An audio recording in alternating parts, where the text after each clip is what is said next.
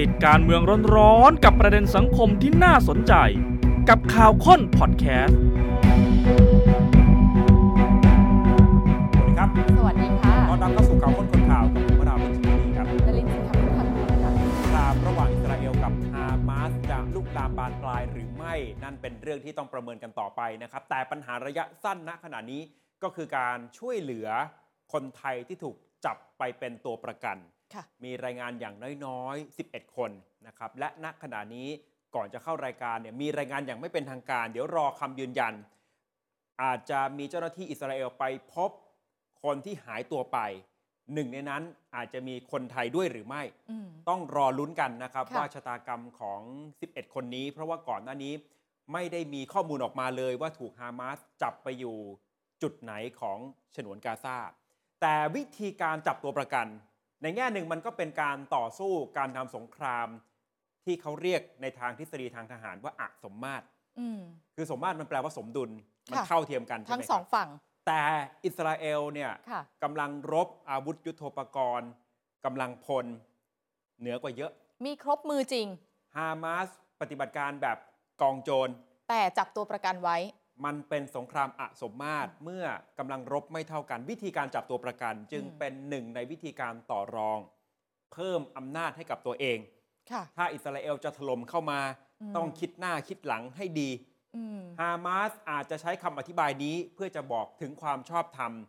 ในการต่อสู้กับอิสราเอล เพื่อจะบอกว่าพวกเขาถูกละเมิดสิทธิ์ในพื้นที่ที่พวกเขาเชื่อว่าเป็นดินแดนของชาวปาเลสไตน์ได้ยังไง ฮามาสพยายามที่จะส่งสัญญาณออกมานะคะ ว่าถูกกดขี่มานานแล้ ครั ว บ และทนไม่ไหวจำเป็นที่จะต้องเลือกสู้ด้วยวิธีนี้ ซึ่งถ้าย้อนกลับอดีตไป เดี๋ยวคุณผู้ชมจะได้เห็นภาพนะคะ เราพลอตให้เลยว่าช่วงปีไหนบ้างนะคะ ที่ฮามาสใช้วิธีการจับตัวประกัน แต่มันไม่เหมือนครั้งนี้ เพราะว่าตัวประกันในล็อตนี้จำนวนเยอะและหลากหลายเชื้อชาติด้วย ไม่เลือก อืม การที่ฮามาส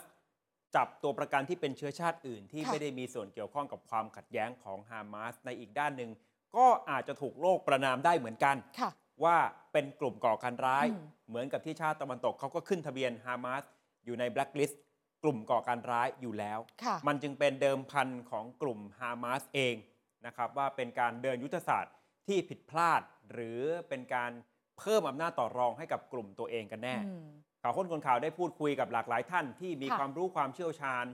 อาจจะช่วยวิธีวิธีเอ่อช่วยเสนอแนะวิธีการจะทำอย่างไรที่จะต่อรอง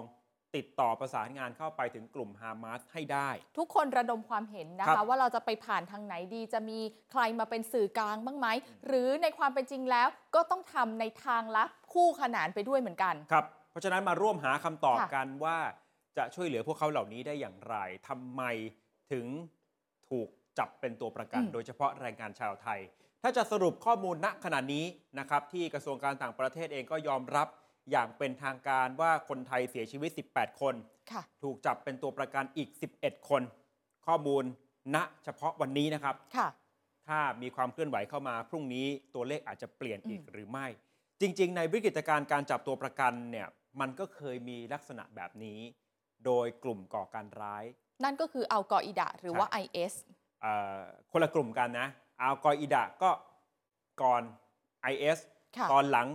พัฒนาอาจจะมีเครือข่ายเดิมๆ หรือ IS เนี่ยก็ใช้วิธีการลักษณะนี้ แต่กลุ่มนี้คือกลุ่มก่อการร้ายจริง ๆ ใช่ เลย เราจะคุ้นเคยกับ อืม อัลกออิดะหรือ IS แล้วบางครั้งก็อาจจะเป็น ค่ะ ชาวต่างชาติ ชาวอเมริกันถูกจับเข้าไป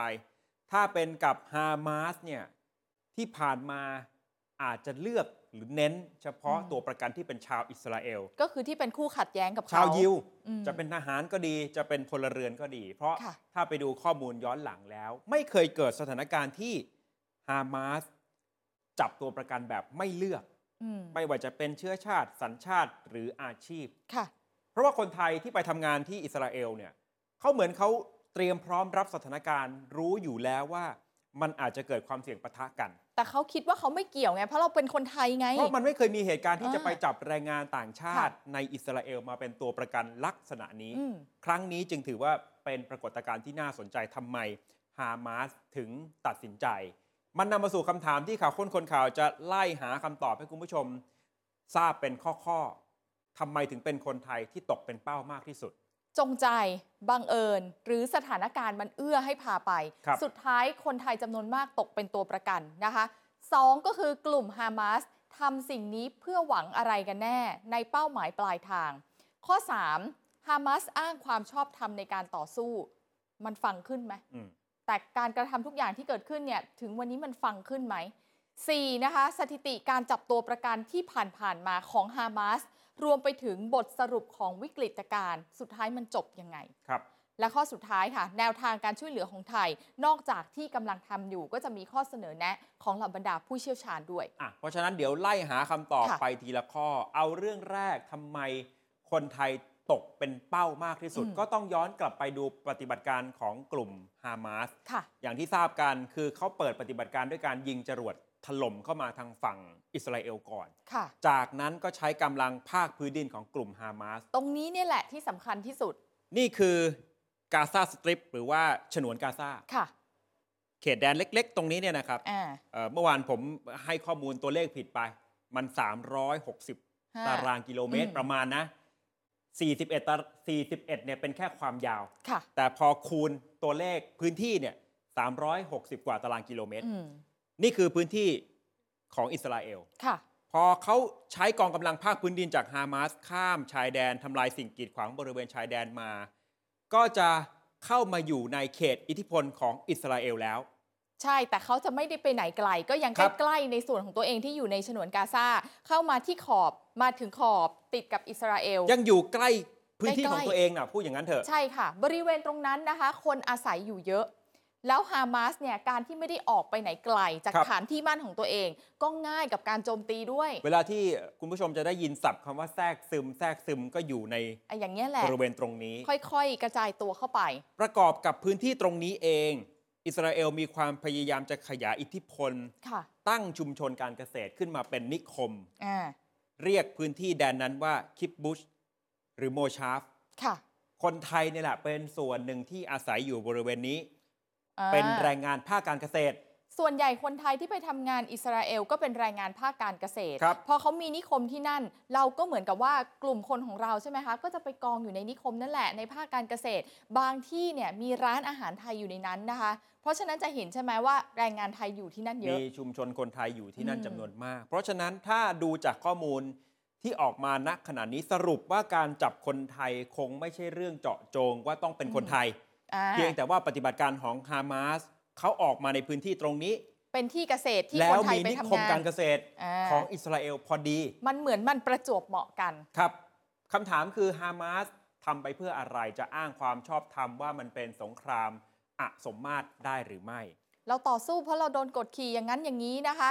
อาจารย์สุรชาติบำรุงสุขค่ะ อาจารย์บอกว่าเรื่องการจับตัวประกัน เป็นการก่อการร้ายรูปแบบหนึ่ง อืม คุณไม่สามารถที่จะอ้างความชอบธรรมได้หรอก อืม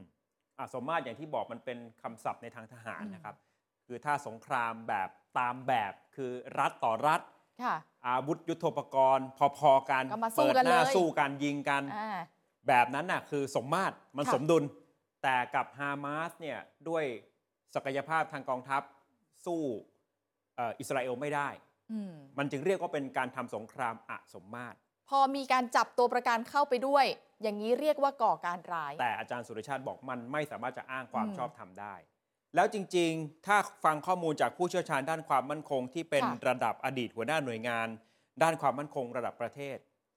ก็ไล่เลียงข้อมูลมาว่าฮามาสเคยทำแบบนี้มาแล้วหลายครั้ง เรื่องจับตัวประกันนะ ครับ ก็เพิ่มอำนาจต่อรอง เอาไว้เจรจาแลกตัวประกัน โดยเฉพาะชาวปาเลสไตน์ที่ถูกคุมขัง อืม อยู่ในดินแดน ค่ะ ของอิสราเอล เดี๋ยวคุณผู้ชมจะได้เห็นตัวเลขใจเย็นๆค่ะ ครับ ผู้เชี่ยวชาญด้านความมั่นคงท่านนี้มองว่าการจับตัวประกันหลายเชื้อชาติ ก็เพื่อให้รัฐบาลของตัวประกันเนี่ยไปกดดันอิสราเอลอีกที ยกตัวอย่าง ไทย คนไทยอยู่ในนี้ ใช่ ความต้องการของเขาก็อยากจะให้รัฐบาลไทย ไปบอกอิสราเอล ครับ คุณทำแบบนี้กับเราไม่ได้ นี่แรงงานของเรา ต้องระวัง ไปจัดการมา ในการที่จะจะไปถล่ม ค่ะ ฮามาส โดย อืม ไม่สนใจชีวิตของตัวประกัน 3 คือการจับชาวอิสราเอล อืม แรงกดดันในทางการเมืองภายในอิสราเอลก็มี ค่ะ เพราะถ้าหากรัฐบาลอิสราเอลไปใช้ความรุนแรง จนฮามาสตอบโต้สังหารตัวประกัน ทำไม่ได้ มันก็จะย้อนกลับไปเป็น อ่า แรงกดดันภายใน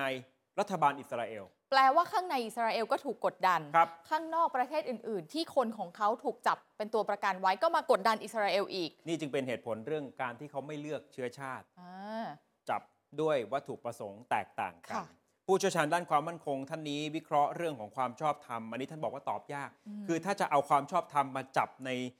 สถานการณ์สงครามเนี่ยทุกคนก็อ้างความชอบธรรมในมุมของตัวเอง ที่ตัวเองได้ประโยชน์ทั้งนั้น ก็อ้างไปสิที่ ก็ ตัวเอง สมมติฮามาส โอเคอะ อ้างว่าต้องจับเพราะสู้ไม่ได้ อ่า ส่วนอิสราเอลบอกต้องกวาดล้างฮามาส อืม หนักกว่าที่คุณโจมตีเรา ต่างคนต่าง ก็ มีเห อ้า ตุผงควา ล มชอบธรรม อืม เพราะฉะนั้นในสถานการณ์สงครามแบบนี้ ผู้เชี่ยวชาญด้านความมั่นคงบอกว่าตอบยาก อืม นะครับ ถัดมามุมมองของอาจารย์สราวุธอาลีครับผู้อำนวยการศูนย์มุสลิมศึกษา สถาบันเอเชียศึกษาจุฬาลงกรณ์มหาวิทยาลัย อาจารย์สราวุธมองกลุ่มฮามาสน่าจะอยากแลกเปลี่ยนกับนักโทษปาเลสไตน์ เอาตัวประกันไป เอานักโทษปาเลสไตน์ ครับ คืนมา ไม่น่าจะมีวัตถุประสงค์ของการจับมาเพื่อเรียกค่าไถ่ อืม น่าจะเป็นการขอแลกเปลี่ยน ยื่นหมู ตัวก ยื่น โทษ แมว กกว่า อ่า นะครับส่วนการที่ทำไมฮามาสจับตัวประกันที่เป็นชาวต่างชาติ อาจารย์สลาวุธมองว่าฮามาสอาจจะแยกไม่ออกว่าใครเป็นพลเมืองของอิสราเอล ใครเป็นแรงงาน ค่ะ ตัวประกันที่เป็นต่างชาติ อาจารย์มองว่ามีแนวโน้มจะถูกปล่อยออกมาง่ายกว่า ตัวประกันที่เป็นพลเรือนของอิสราเอล ตอนแรกแยกไม่ออก แต่พอจับมาแล้วเนี่ย พอเห็นว่าเป็น พอ ต่างรู้ว่าเป็นต่าง ชาติ ชาติ ก็อาจจะปล่อยได้ง่ายกว่า อาจารย์สราวุธยังมองในแง่ ค่ะ ดีว่าตัวประกันที่เป็น อืม ต่างชาติ ซึ่งก็คงต้องหมายรวมถึงคนไทยด้วย ใช่ น่าจะได้รับข่าว ค่ะ ดีได้รับการปล่อยตัวออกมา อาจารย์ทิติวุฒิบุญยวงศ์วิวัฒน์ครับ จากรัฐศาสตร์มหาวิทยาลัยเชียงใหม่ ถ้าถามเรื่องความชอบธรรมมองได้สามมิติ สามมิติเลยเหรอ อาจารย์ทิติวุฒินี่เป็น ค่ะ เอ่อผู้ที่เชี่ยวชาญแล้วก็ศึกษาเกี่ยวกับการก่อการร้าย อืม มิติที่หนึ่งถ้าถามในมุมของฮามาส มุมของฮามาส ครับ อาจารย์ก็บอกว่ามันสะท้อนการต่อต้านการถูกกดขี่โดยอิสราเอล ซึ่งเขาก็มองว่าพวกเขาเนี่ยเป็นผู้ถูกกระทำอย่างต่อเนื่อง ในมุมมองว่าถ้าสมมติเป็นฮามาสเขาคิดยังไงใช่ไหมมิติที่ 2 นะคะ ปฏิบัติการของฮามาส อาจารย์บอกว่าเทียบกับที่ผ่านมา ครั้งล่าสุดนี้ถือว่ายกระดับ โลก ด้วย รู้จักกลุ่มฮามาสทัน หนัก ที เลย มีปัญหาอะไร ใช่ ประวัติศาสตร์ก็ถูกขุดขึ้นมาพูด ทำไมถึงบอกว่ามันข้ามมาอีกหนึ่งเลเวล ด้วยเหตุผลที่บอกว่าเป็นการสลายเส้นแบ่งระหว่างสงครามการเมือง กับความขัดแย้งระหว่างประเทศไปแล้ว ครับ ฮามาสได้รับการสนับสนุนจากกลุ่มประเทศที่มีศักยะศักยภาพสูงกว่าแน่นอน อาจารย์ฟันธงเลยนะคะ แล้วมันก็สร้างแรงสั่นสะเทือนถึงการแข่งขันของประเทศมหาอำนาจด้วย มันจะกลายเป็นเรื่องระดับประเทศขึ้นมา อืม เพราะว่ามีเอ่อคนในเชื้อชาติอื่นๆ เข้ามามีส่วนเกี่ยวข้องด้วย ถือ ค่ะ ว่าเป็นการยกระดับ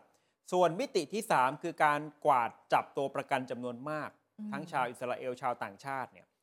มันทำให้เกิดการสร้างเพดานการต่อรอง ค่ะ ปล่อยตัวนักโทษฮามาสและปาเลสไตน์มากกว่า 7,000 คน ในความเอ่อคุมขังของทางการอิสราเอลใช่ไหมครับ นักโทษอยู่ในคุกของอิสราเอลเนี่ยเยอะนะคะ แต่มันก็ถูกตั้งคำถามเรื่องของความชอบธรรมนั่นแหละ เพราะว่าอะไร เพราะว่ามันไม่ได้สร้างแรงกดดันให้กับรัฐบาลอิสราเอลไง อืม กลายเป็นแรงสะท้อนกดดันไปยังกลุ่มฮามาสเอง เพราะว่าฮามาสเนี่ยปฏิบัติการช็อกโลก จับตัวประกันของชาติอื่นเอาไว้ ไม่ใช่คำตอบของการสร้างสงครามที่มีความชอบธรรมเลย อืมโดยข้ออ้างเหล่านี้โดยเฉ อื พาะ ม ไปจับคนที่อาจจะไม่ได้มีส่วน ค่ะ เกี่ยวข้อง ไม่ได้กดดันอิสราเอล แต่เป็นแรงกดดันกลับไปที่กลุ่มฮามาส ว่าทำเกินเลยทำเกินไป ครับ นี่หลากหลายมุมมองของ ค่ะ เอ่อเหตุผลทำไมต้องทำเรื่องการจับตัวประกันนะครับ อืม มีความชอบธรรมหรือไม่ ถัดมาก็คือแล้ววิธีการแบบนี้เออทำไม วิธีการ ครั้งนี้มันถึงแตกต่างจากครั้งอื่น อ่า ที่จริงการจับตัวประกันโดยวิธีการลักษณะนี้ของกลุ่มฮามาสเกิดขึ้นมาต่อเนื่อง เพียงแต่ว่าในอดีตส่วนใหญ่อาจจะเป็นพลเรือนอิสราเอล หรือทหาร เป็ อิ น ส ท ราเอล หาร อ่า นะครับ ยังไม่เคยมีเหตุการณ์ ค่ะ ที่จับกวาดไปเป็นร้อย ม เพื่อจะไปเป็นตัวประกันแล้วไม่ได้เลือกสัญชาติเชื้อชาติณขณะนี้ อาจารย์กฤษดาบุญเรือง นักวิชาการจากแอตแลนตารัฐจอร์เจียของสหรัฐ ค่ะ ท่านเอ่อช่วยวิเคราะห์ข้อมูล สืบค้นปัญหาย้อนหลัง แล้วไปพบประวัติศาสตร์เกี่ยวกับการจับตัวประกัน โดยฝีมือของกลุ่มฮามาสน่าสนใจมาก เพียบเลยนะเนี่ย ครับ ปี 49 เคยมีเหตุการณ์ฮามาสจับทหารอิสราเอล ค่ะ หน่วย กีลาดชาลิตนะเป็นกำลังลาดตระเวน อยู่บริเวณชายแดนฉนวนกาซากับอิสราเอลนั่นแหละ แล้วจับมานี่คือเป็นเฉลย 5 ปีเลยเหรอ ครับ 5 ปีคือนานมากนะคะ จับมาได้เพื่อแลกกับการปล่อยนักโทษชาวปาเลสไตน์กว่า 1,000 คน อืม หนึ่งแลกพันอ่ะ เห็นไหมนี่ปี 49 นะ อืม ปี 57 ฮามาสเคยจับทหารอิสราเอลสองคน โอรอนชาอูล และฮาดาโกดิน ระหว่างสงครามฉนวนกาซาเหมือนกัน อืม แต่ทั้งสองคนถูกสังหาร อ๋อ ศพถูกส่งไปที่อิสราเอลเพื่อแลกกับนักโทษ ชาวปาเลสไตน์ 78 คนในปี 2559 อันนี้เป็น 2 แลก 78 คือ 2 เนี่ยสองเป็นศพด้วยนะ ใช่ 2 ร่าง อย่างน้อยๆ ทางการอิสราเอล ครอบครัว อืม ทหารก็คงอยากจะได้ศพกลับไปใช่ไหมครับ ใช่ เพียงแค่ 2 ศพเนี่ยก็ยังสามารถแลกกับนักโทษได้ถึง 78 คน เหตุการณ์จับพลเรือนอิสราเอลเป็นตัวประกันก็เคยเกิดขึ้น ในห่วงเวลาเดียวกัน ไม่ใช่ ขปี แค่กอง 57 กำลังลาดตระเวนเท่านั้น ใช่ค่ะ ปี 58 มีพลเรือนอิสราเอล 2 คนถูกฮามาสจับกลุ่มไป อาเวราเมนกิสตู และฮิชามอัลซาอิดสองคนนี้เขาข้ามไปในฉนวนกาซาปัจจุบันนี้ยังไม่ได้รับการปลดปล่อย ตั้งแต่ปี 58นะครับ ยังอยู่นะคะ แต่อย่างน้อยๆสามเหตุการณ์ที่อาจารย์กฤษดาช่วย ค่ะ ไปวิเคราะห์ข้อมูลย้อนหลังเนี่ยก็จะเห็นเป็นทหารเป็นพลเรือนชาว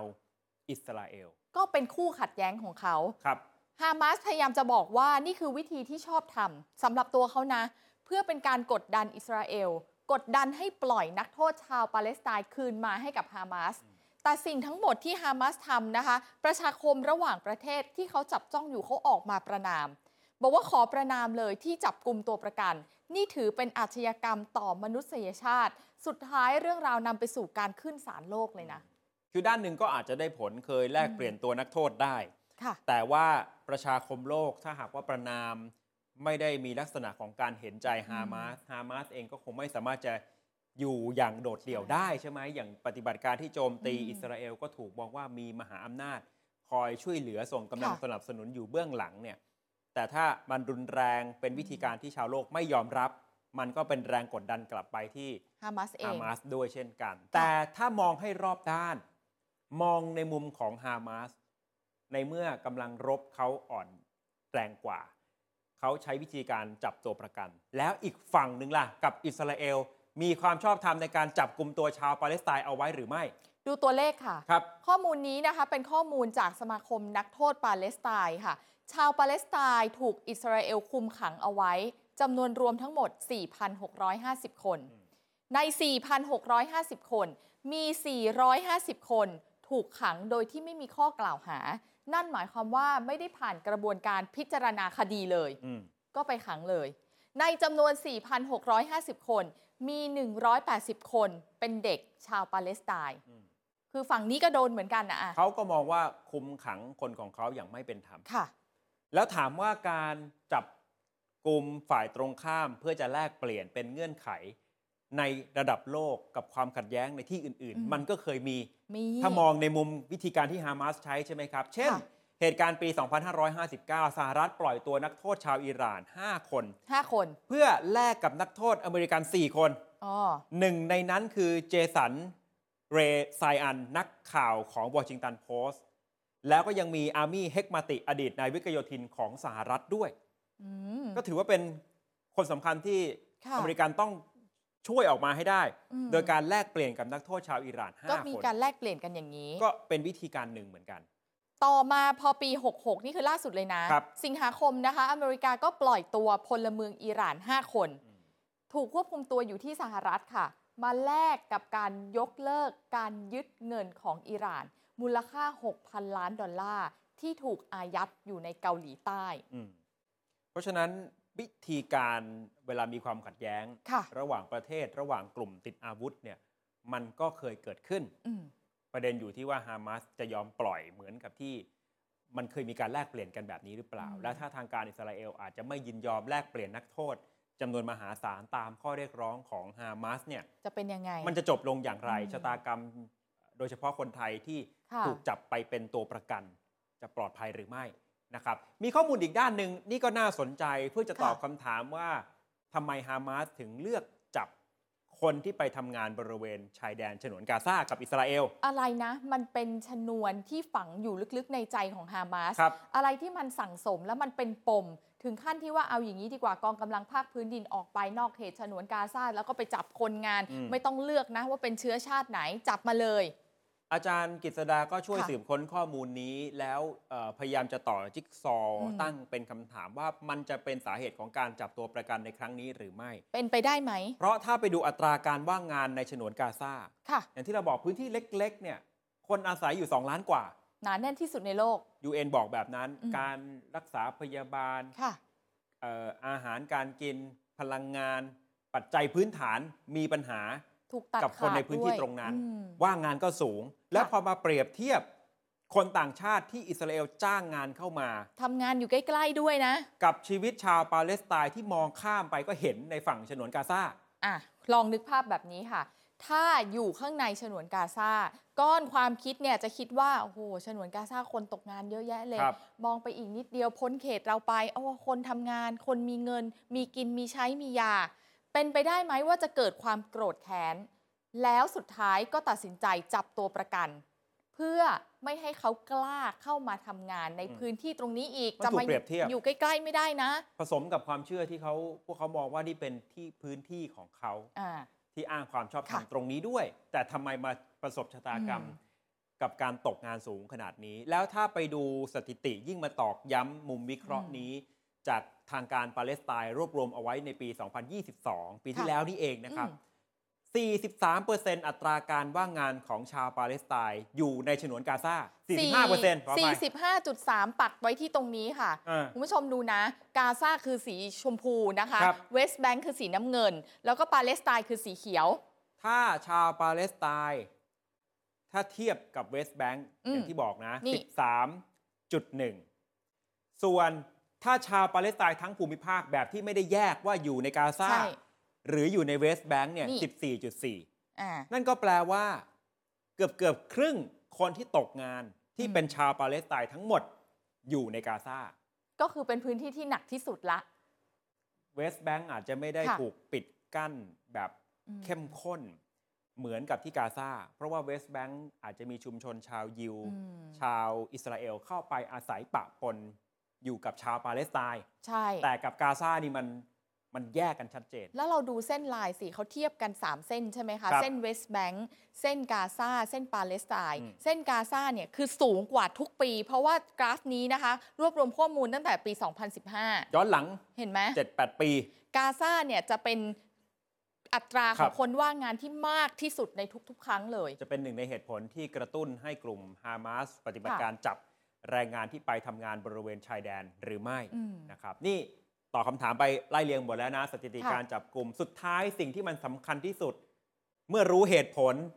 วิเคราะห์กันถูกแล้ว แล้วจะช่วยเหลืออย่างไร อ่ะวิธีการช่วยเหลือตัวประกันมีข้อเสนออะไรบ้าง ครับ ไล่ไปทีละคนนะครับ อาจารย์สราวุธอารีก่อน อาจารย์บอกว่าไทยต้องพยายามเจรจาหากลุ่มที่มีสายสัมพันธ์ เชื่อมโยงไปถึงกลุ่มฮามาส คือไปหาคนกลางที่เชื่อมไปถึงฮามาสได้ เพื่อจะคุยกันเรื่องความปลอดภัยของตัวประกันชาวไทย อ่า อาจารย์ให้ข้อสังเกตสัก 3 ช่องทาง ค่ะ อย่างแรกตัวแสดงที่ชัดๆเลย ลองคุยไหมอียิปต์หรือกาตาร์ เพราะอะไรเพราะว่าอียิปต์หรือกาตาร์ไม่มีวิกฤตจากสงครามฮามาสกับอิสราเอล ครับ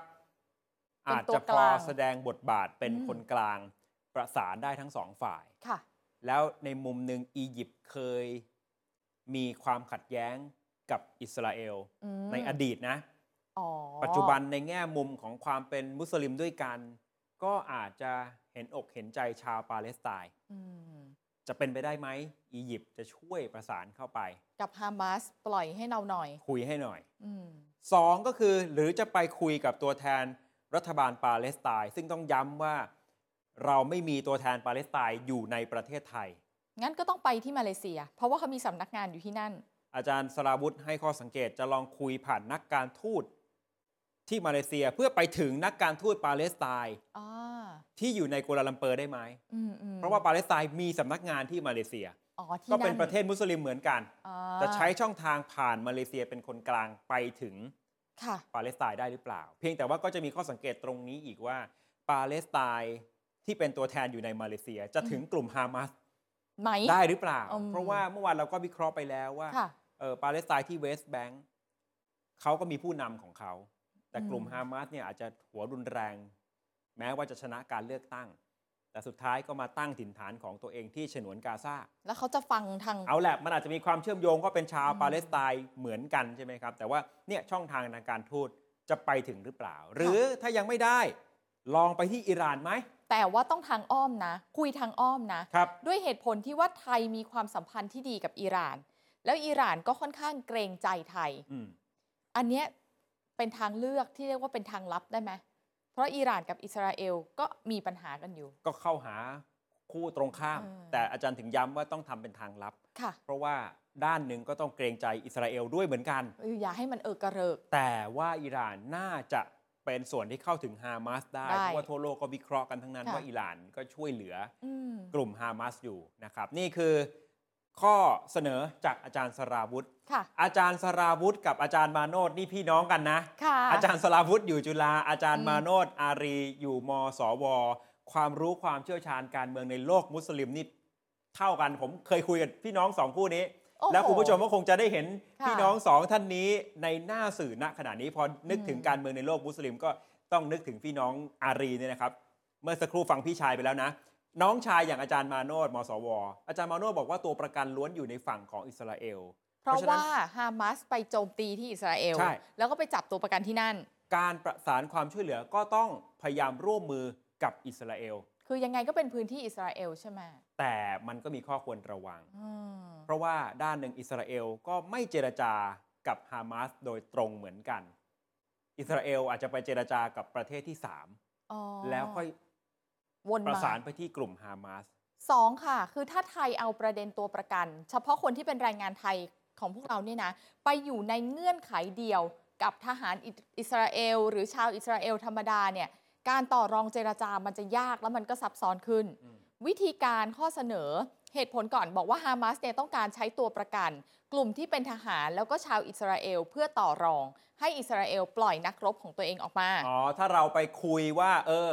เออ มาพร้อมกันได้ไหม มาพร้อมกัน อย่างเงี้ยไม่ ไม่ ได้ พยายามจะแยกเนี่ย ค่ะ มันจะยิ่งทำให้มันซับซ้อนฮามาสก็อาจจะไม่ ใช่ ยอมเพราะมีข้อต่อรอง เราเลยต้องแยกออกมาว่าชาวไทยที่ตกเป็นตัวประกันเนี่ยเราไม่เกี่ยวนะ อืม เราแค่ไปทำงานที่นั่น ไทยต้องแยกคนของเราออกมา แล้วดำเนินการทางลับบางอย่างไปพร้อมกัน อืมนี่ข้อเสนอของอาจารย์ ค่ะ มาโนดข้อ 3 ครับ อาจารย์เสนอว่าการเจรจาผ่านช่องทางทางการทูตกับปาเลสไตน์มีความเป็นไปได้ อืม เพราะว่าไทยก็เป็นหนึ่งในประเทศที่รับรองสถานะของรัฐบาลปาเลสไตน์ อ่า เพียงแต่ว่าในมุมนี้เนี่ยอิสราเอลอาจจะไม่ค่อยเห็นด้วยเท่าไหร่ ที่จะไปคุยโดยตรงกับปาเลสไตน์ แล้วอาจจะต้องชั่งน้ำหนัก แต่ หรือเป พื้น ล่า ฐาน เออ ความสัมพันธ์ก็ในเมื่อเราเคยรับรองสถานะของ อืม ปาเลสไตน์ใช่ไหม อืม ตรงเนี้ยอาจจะเป็น แต้ วิ ม ธี ต่อ การเข้าถึงได้ อืม อย่างน้อยๆ ให้เห็นว่าเราเคยสนับสนุนเขา ค่ะ มาก่อน ข้อเสนอก็คือสถานทูตไทยในกัวลาลัมเปอร์ คุยกับสถานทูตปาเลสไตน์ในกัวลาลัมเปอร์ อืม หรือสถานทูตไทยในกรุงอัมมานของจอร์แดน ค่ะ ที่เขาเป็นพื้นที่ดูแลปาเลสไตน์ แล้วก็ไปคุยกับเขาซะ ไปประสานตรงนั้น อ่า นะครับอาจารย์มาโนดสรุปสุดท้ายว่าสนับสนุนให้ใช้ช่องทางทางการทูตกับปาเลสไตน์มันน่าจะเป็นแนวทางที่เป็นไปได้ แต่เอาเถอะจะใช้ช่องทางไหนก็ได้ ไม่ติด ตามที่เสนอ อืม ตอนเนี้ยเชื่อว่าทุกคนนะไม่เลือกวิธีการ ใช้ทุกทาง แล้ ได้ ว ไหม ก็พยายาม รัฐมนตรีต่าง ค่ะ ประเทศดรปรานปรีบอกว่าไม่ได้หลับไม่ได้นอน ต่ออสายคุยทุกส่วนที่คิดว่า พอจะทำได้ เป็นช่วงเวลาที่หนักและเหนื่อยจริง พอจะเชื่อมโยงพอจะ ค่ะ เข้าถึงอย่างอาจารย์ปณิธานวัฒนายากรหนึ่งในวิชานักวิชาการด้านความมั่นคง ท่านก็เสนออีกวิธีหนึ่ง ๆค่ะ เอ๊ะจะเป็นไปได้ไหมจะคุยผ่านบรรดาเครือข่าย ไม่ว่าจะเป็นปาเลสไตน์ อืม หรือแม้แต่กลุ่มฮิสบอลเลาะห์ อ๋อ ฟังแบบนี้อย่าเพิ่งตกใจ แล้วเราจะรู้จัก ประเทศไทยเนี่ยมีคนกลุ่มนี้ อ๋อ แฝงตัวอยู่ในประเทศไทย เพียงแต่ ค่ะ ว่าเขาจะไม่ได้มาก่อการอะไรครับ อืมอืม เขาก็มาพักร้อนมาท่องเที่ยวนะ อืม บางทีก็อาจจะมาหลบซ่อนตัว ซึ่งเราก็รู้ รู้ฝ่ายความมั่นคงไทยรู้ เพียงแต่ว่าพอเขาไม่ได้มีความขัดแย้งกับเรา เราก็อาจจะ หลับตาข้างเดียว เพราะเมื่อไหร่ไปไล่จับ อืม ส่งตัวกลับสมมุตินะ เวลาใครที่มีปัญหาหลบหนีเข้ามาเนี่ยมันจะกลายเป็นการทำให้ประเทศไทยเข้าไปอยู่ในวังวนของความขัดแย้ง อ๋อ แล้วฝั่งที่เป็นฝ่ายตรงข้ามกับเขาก็จะมา ก็ เกลียดเราไปด้ ก็ วย จะกลายเป็นว่าเรา อ่า ก็จะกลายเป็นเป้าหมาย คือถ้ามาแล้วไม่ได้เดือดร้อนอะไร คุณนรินทร์จำได้ไหมมีเหตุการณ์ระเบิด อ่า พระพรหมอะ ค่ะ นั่น อ๋ แหละ ออัน คื นั้น อ จำได้ หนึ่งในเอ่อเหตุผลที่ไทยเข้าไปอยู่ในวังวน ม ของความขัดแย้ง จนทำให้เราก็ตกเป็นเป้าไปด้วยนะครับ อืม อาจารย์ปณิธานจึงเสนอว่าเนี่ยจะประสานผ่านเครือข่ายคนเหล่านี้เพื่อจะ ค่ะ ต่อสายไปถึง ตอนนี้ข้อเสนอออกมาเต็มไปหมด แล้วก็เชื่อว่า อ่า ทั้งทางเปิดทางลับรัฐบาล ทำทุกอ ก็ ย่าง คง พยายามทำอยู่ จริง นะครับ ถัดมาถ้าจะฟังเอ่อคนไทยคือคุณผู้ชมอาจจะมีข้อสังเกต แล้วคนเหล่านั้นน่ะเขาไปทำงานทำไม อืม เรามาตัดสินเขาหลังจากได้เห็นเหตุการณ์แล้ว มันอาจจะมองง่าย แต่ถ้าถามประสบการณ์จากคนไทยในอิสราเอล อย่างเช่นคนนี้ทำงานมากว่า 4 ปี เราก็จะเข้าใจว่าทำไมเขาไม่เคยรู้สึกมีความเสี่ยงมาก่อน อ่าทำให้เขาถึงรู้สึกว่าเขาปลอดภัย ครับ บางคนเลือกที่จะไม่กลับด้วยซ้ำนะคะ เขาบอกแบบนี้บอกว่าที่นั่นน่ะ สงครามมีอยู่ตลอดแหละ รู้ตัวอยู่แล้ว โดยส่วนใหญ่ของคนไทยที่ไปทำงานที่อิสราเอลเขารู้ดีค่ะ โดยเฉพาะพื้นที่เสี่ยงก็คือรอบๆ ฉนวนกาซาเขาก็รู้ อืม แต่เขาบอกว่าเขาก็อยู่กันด้วยความเคยชินน่ะ เพราะว่าเมื่อก่อนมันไม่มีไงที่จะจับตัวประกันของประเทศอื่นนอกจากอิสราเอลว่า ก็เลยไม่ได้ห่วงตรงนี้มาก ใช่ เพราะฉะนั้นสิ่งที่ทำในอดีตเมื่อมีสงคราม อืม สองฝ่ายเขาต่างฝ่ายต่างก็แจ้งเตือนนะ คนไม่เกี่ยวเนี่ยอ่ะหลบไปจากวงโคจร จะได้ ซ อพยพทัน ค่ะ ไม่ไปเกี่ยวข้องกับเขา อืม แล้วไม่ได้มีการยิงมั่ว ไม่ได้มีการฆ่าผู้บริสุทธิ์ แปลว่ามันน่าจะเป็นลักษณะของการประทะกันโดยกำลังทางทหาร อ่า มากกว่าที่จะเกี่ยวข้องกับคนทั่วไป อาจจะมีในอดีตมีคนถูกลูกหลงบ้าง คนไทยเคยมี อืม ถูกระเบิดถูกลูกหลง แต่ไม่เคยมีการจับตัวไปเพื่อจะไปแลกเป็นตัวประกันแบบนี้ ค่ะ ก็คนไทยไม่เคยโดนอ่ะ ถึงเวลาพอได้รับการแจ้งเตือนก็เข้าหลุมหลบภัย อืม หรือเมื่อวานภาพที่เรานำเสนอ ห้องหลบภัยก็มี เอาเป็นตู้เหมือนตู้นิรภัย สามารถอยู่ได้ างเงี้ค่ะ ระบงระเบิดไม่ต้องมา อืม เอ่อสร้างความเสียหายอะไร แต่ครั้งนี้เห็นไหม ค่ะ ครับ มันเป็นครั้งแรกจริง ๆ ที่แรงงานไทยก็ไม่คิดว่ามันจะเกิดเหตุการณ์แบบนี้ ไม่มีใครคาดคิดนะคะ สิ่งที่ไม่คาดคิดและแตกต่างจากทุกๆ ครั้งที่เคยมีมาไล่เรียงเป็นข้อๆแบบนี้ค่ะหนึ่งคือมันรุนแรง แล้วมันก็หนักกว่าทุกครั้งจากการประเมินนะ การจับตัวประกันจับมาทีหนึ่งเนี่ยมากๆ กราดยิงแบบไม่เลือกหน้า แล้วไม่สนเลยนะ ว่าผู้หญิงผู้ชายอายุชนชาติ อืม คือโดนกันไปหมด นี่นี่ข้อมูลคนเดียวกันนะ อืม ข้อมูลจากแรงงานไทยใน ค่ะ อิสราเอลที่ทำงานในพื้นที่การสู้รบมายาวนานกว่า 4 ปี อืม ครั้งนี้ถ่ายทอดประสบการณ์มา มันต่าง ค่ะ จากครั้งถัดถัดๆมาอย่างไรสองก็คือฮามาสจับตัวประกันเพื่อต่อรอง อย่าง อ่า ที่บอกที่ผ่านมาไม่เคยเจอ ไม่มี สามคือแรงงานไทยก็ไม่มีใครคาดคิดว่าจะเข้าไปบุกยิงกันถึงในแคมป์คนงาน ไม่ได้เตรียมตัวรับมือเลย ไม่ได้แจ้งเตือนมาก่อน คือไอ้ที่ เย โดนลูกหลงเนี่ยคือการโจมตีทางอากาศ อ่ามั มันอาจจะแยกแยะคนได้ยาก อืม แต่เนี่ยไล่เข้าไปยิงในแคมป์คนงาน ใช่ก็กำลังภาคพื้นดินไงเข้าไปถึงเลยนะคะ 4 คือแรงงานไทยบางส่วนไม่อยากกลับประเทศ ครับ ไม่อยากกลับไทย คือก็จะเป็นส่วนที่เขาไม่ได้อยู่ในพื้นที่เสี่ยง ไม่ได้อยู่ในพื้นที่ความขัดแย้งเขาก็ยังอยากทำงานที่อิสราเอลต่อ สิ่งที่เขากลัวทำไมเขาถึงไม่อยากกลับไทยรู้ไหมกลัวว่ากลับมาเนี่ยหางานทำไม่ได้ อืม กลัวว่าต่อให้หางานทำได้รายได้ก็ต่ำกว่าที่อยู่ในอิสราเอล นั่นเป็นเหตุผลว่าทำไมถึงมีคนเอ่อแจ้งความประสงค์กับทางการไทย เพื่อจะกลับประเทศเนี่ย ค่ะ ล่าสุดนี่ประมาณสัก 3,000 กว่าคนไม่ถึง อืม 4,000 คน ทั้งทั้งที่จำนวนเอ่อคนไทยที่ไปทำงานในอิสราเอลหลายหมื่นนะสองสามหมื่นนะครับ อยู่ในพื้นที่การสู้รบเนี่ยห้าพัน ม เอาแหละ ส่วนที่ยังติดต่อไม่ได้ ส่วนที่ ค่ะ ยังหายตัวไป ส่วนที่ยังถูกจับไปเป็นตัวประกันกลุ่มนั้นต้องเร่งให้ความช่วยเหลือ แต่มันก็เป็นโจทย์อีกด้านหนึ่งว่า เขาไปเพื่อมีชีวิตที่ดีกว่า แต่พอไปถึงเวลาถูกจับเป็นตัวประกันคำถามมันก็ย้อนกลับมาที่กลุ่มฮามาสนั่นแหละ ก็เป็นการเดิมพันปฏิบัติการของ